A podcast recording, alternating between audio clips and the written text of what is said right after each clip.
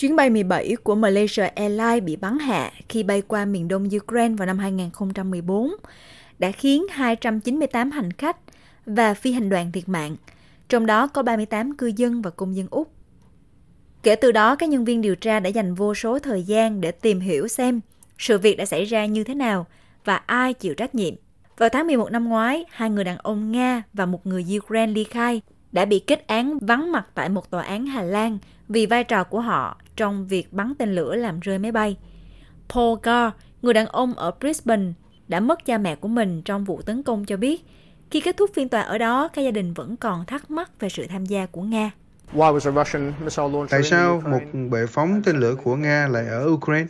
Và thứ hai là ai đã ra lệnh và ai chịu trách nhiệm về việc nó ở đó? Vì vậy, tôi đoán hai điều đó là những vấn đề chính mà chúng tôi muốn thấy được giải quyết. Bây giờ những câu hỏi đó đã được trả lời. Nga luôn phủ nhận mọi liên quan đến vụ bắn rơi máy bay dân sự. Nhưng quan chức cảnh sát Hà Lan Andy Craig nói rằng họ hiện có bằng chứng rằng Tổng thống Nga Vladimir Putin đã nhúng tay vào thảm họa.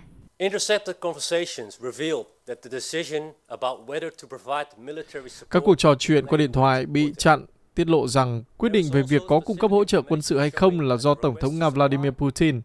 Cũng có thông tin cụ thể cho thấy rằng một yêu cầu cung cấp cho phe ly khai các hệ thống phòng không hạng nặng đã được đệ trình lên ông Putin và rằng yêu cầu đã được chấp thuận.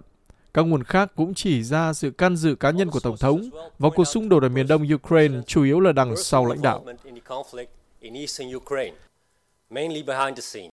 Bất chấp bằng chứng này, Tổng thống Putin có thể không bao giờ bị đưa ra xét xử. Công tố viên Dina Van Bersle nói rằng họ không có đủ tài liệu để tin rằng đây là một vụ truy tố thành công. Chúng tôi có những dấu hiệu chắc chắn, nhưng chúng tôi không đạt được đủ mức độ bằng chứng cho thấy đó là một vụ án đủ thuyết phục. Andy Craig cho biết điều đó có nghĩa là họ phải kết thúc cuộc điều tra. Are we disappointed? Uh, no. Chúng tôi có thất vọng không? Không, bởi vì chúng tôi đã tiến xa hơn những gì chúng tôi từng nghĩ vào năm 2014. Chúng tôi có muốn đi xa hơn không? Tất nhiên là có. Đó là điều mà mọi thám tử đều muốn tiến xa hơn. Nhưng tại thời điểm này, chúng tôi đã đạt đến giới hạn của mình. Chúng tôi đã làm mọi thứ có thể trong giới hạn của mình và câu trả lời tiếp theo, chúng nằm trong tay Nga. Chính phủ Úc đã thừa nhận việc ngừng điều tra vụ MH17 Bộ trưởng Quốc phòng Richard Miles cho biết đây sẽ là một tin tức đầy thách thức đối với những người thân của các nạn nhân MH17. Um, đó là một hành động kinh hoàng mà chiếc phi cơ đó đã ảnh hưởng đến nhiều quốc gia, đặc biệt là các gia đình ở Úc đã mất người thân trong hoàn cảnh kinh hoàng nhất. Đối với những người thân của họ, tin tức đến từ Hà Lan hôm nay sẽ thực sự khó khăn.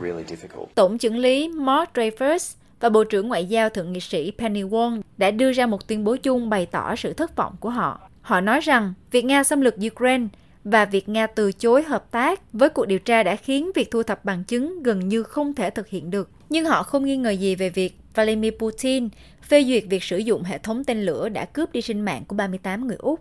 Úc đã và đang truy tố chính phủ Nga trong Tổ chức Hàng không Dân dụng Quốc tế về vai trò của nước này trong việc bắn rơi một chuyến bay dân sự. Thủ tướng Anthony Albanese nói rằng vụ đó sẽ tiếp tục. Rõ ràng vụ bắn rơi MH17 là một hành động khủng bố có tác động không chỉ ở Úc mà còn ở nhiều quốc gia và chúng tôi muốn tiếp tục theo đuổi những vấn đề này bằng mọi cách có thể.